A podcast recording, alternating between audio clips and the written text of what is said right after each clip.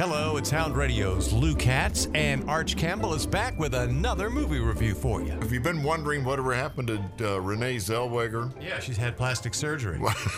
You won't wonder about her after you see her new movie, Judy. She plays Judy Garland in the last year of her life. She is struggling with addiction and a messy life. I don't have a home. I can't even get a manager. London would offer you a lot of money. Talk of the town is desperate to do a deal with you. You're saying I have to leave my children if I want to make enough money to be with my children? We all know this story. Judy could have turned into a cliche-filled soap opera. Instead, Renee Zellweger makes it award-worthy. I like Judy a lot more than I expected. In fact, I give it 3 stars. It's an Oscar contender.